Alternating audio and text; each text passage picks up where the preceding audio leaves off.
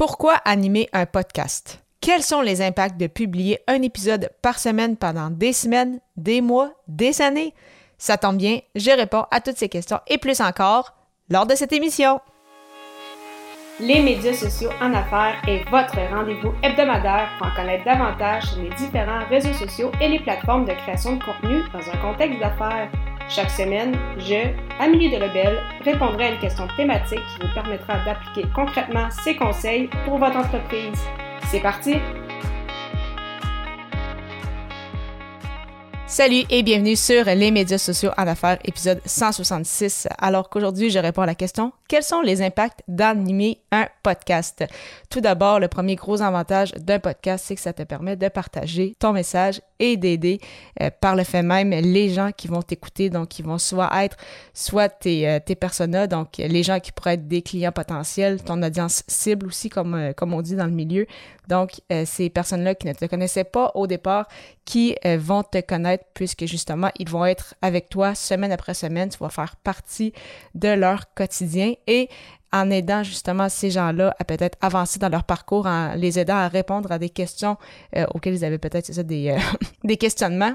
Ça va te permettre par le fait même d'augmenter ta notoriété puisque tu vas être vu comme un expert euh, dans ton milieu et ce, peu importe le milieu dans lequel tu, tu baignes.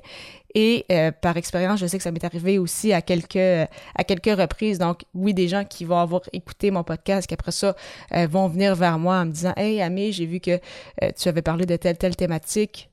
J'aurais besoin d'aide à ce niveau-là. Donc, après ça, ça s'est transformé en séance de coaching. Mais parfois, ce sont juste des personnes qui ont vu que j'animais un podcast et que juste le fait d'animer un podcast me donnait de la notoriété en disant Ah, oh, comme tu fais un podcast sur ce sujet-là, ça démontre que tu le connais bien. Donc, euh, ça, juste ça, sans même l'écouter, ça ajoute déjà à la, notoriété aussi. Donc, c'est quand même impressionnant qu'est-ce que le, podcast peut faire à ce niveau-là. Alors non seulement ça te permet euh, de bâtir ton audience avec des clients potentiels, mais euh, si jamais tu décides de faire appel à des invités, ça va t'aider aussi à bâtir un très puissant et intéressant réseau de contacts. Donc et ces invités-là peuvent également devenir des clients potentiels. Ça peut peut-être euh, débouler sur des partenariats futurs. Et selon Edison Research, on parle que une personne va écouter un épisode de podcast pendant en moyenne 30 minutes. Tu as donc une demi-heure chaque semaine pour discuter avec ton audience. C'est tout simplement incroyable quand on le sait que le temps d'attention moyen sur une vidéo ou sur un article de blog est de quelques minutes à peine. Et alors qu'on parle en, secondes pour les publications, en, moyenne encore une fois, sur les réseaux sociaux. Donc c'est vraiment incroyable la puissance du podcast vraiment à ce niveau-là et je mise beaucoup là-dessus. C'est cette, cette intimité-là aussi qui va en, découler puisque justement tu vas vraiment être dans le quotidien des gens, dans leurs oreilles. Donc, c'est beaucoup plus facile ça de, de créer vraiment une, une, relation un peu plus intime avec ces gens-là plutôt que euh, quand les personnes font juste, par exemple, te lire euh, via un article de blog ou euh, sur les réseaux sociaux. Donc, vraiment euh, le, podcast qui est un outil très très puissant et encore une fois très euh, très sous-estimé. Au niveau francophone on parle peut-être d'environ 25 000 podcasts actifs donc avec au moins euh, un épisode lors des 90 derniers jours.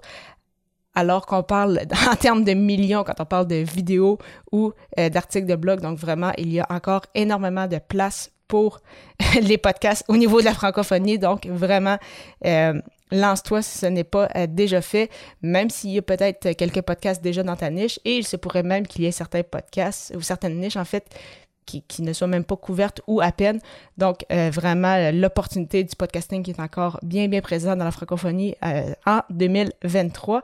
Et un petit rappel aussi, c'est vraiment de voir le podcast, tout comme la création de contenu en général, vraiment le voir comme un marathon et non pas comme un sprint parce que justement, le podcast, c'est un outil plus sur le long terme pour justement bâtir une relation avec les gens quand on bâtit une relation, habituellement, c'est, ça sera pas fait en, une semaine ou euh, ça fait une heure, hey, on est déjà les meilleurs amis du monde. Souvent, ça va prendre quand même plus de temps, ça va, ça, va prendre des semaines, des mois, des années. Donc, vraiment le voir euh, comme, euh, comme un marathon et d'où justement l'importance de la constance, comme on l'a vu à l'épisode 164 où je te partageais justement mes trucs, mes outils pour justement s'assurer de poursuivre cette aventure-là tout au long en fait de, de ta carrière de, créateur de contenu.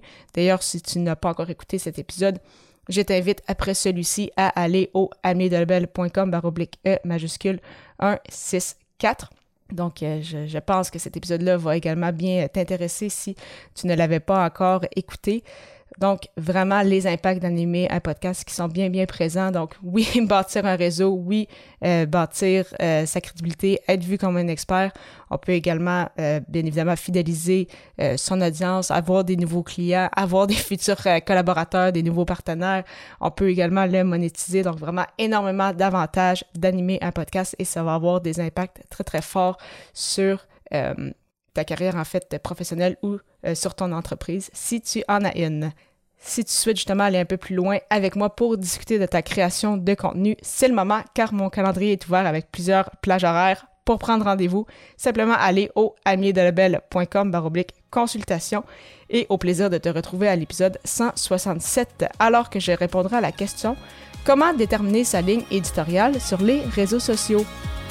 À bientôt!